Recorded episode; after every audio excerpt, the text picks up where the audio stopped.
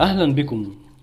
قال توماس جيفرسون قد يغلب الباطل في كثير من الأحيان ولكن يبقى للحق ميزته الكبرى.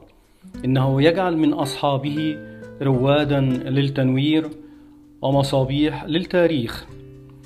قال أمير الشعراء أحمد شوقي الناس صنفان موتى في حياتهم وآخرون ببطن الأرض أحياء. وقال صاحب نوبل نجيب محفوظ عندما تتحول إلى شخص لا يعاتب أحد ويتجنب المناقشات التي لا طائل منها. شخص ينظر إلى الراحلين عنه بهدوء ويستقبل الصدمات بصمت مريب. فاعلم أنك بلغت أقصى النضج. شكرا لكم وإلى لقاء في حلقة أخرى إن شاء الله.